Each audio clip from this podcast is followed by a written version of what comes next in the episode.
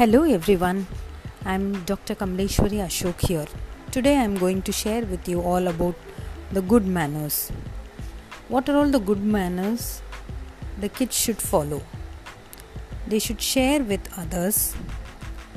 One should wait for their turn and do not interrupt when someone else is talking with others. You should show respect to others be honest with others and practice kindness. That is very very important. And use these magical words like please thank you. You are welcome. And excuse me. Sorry too. Thank you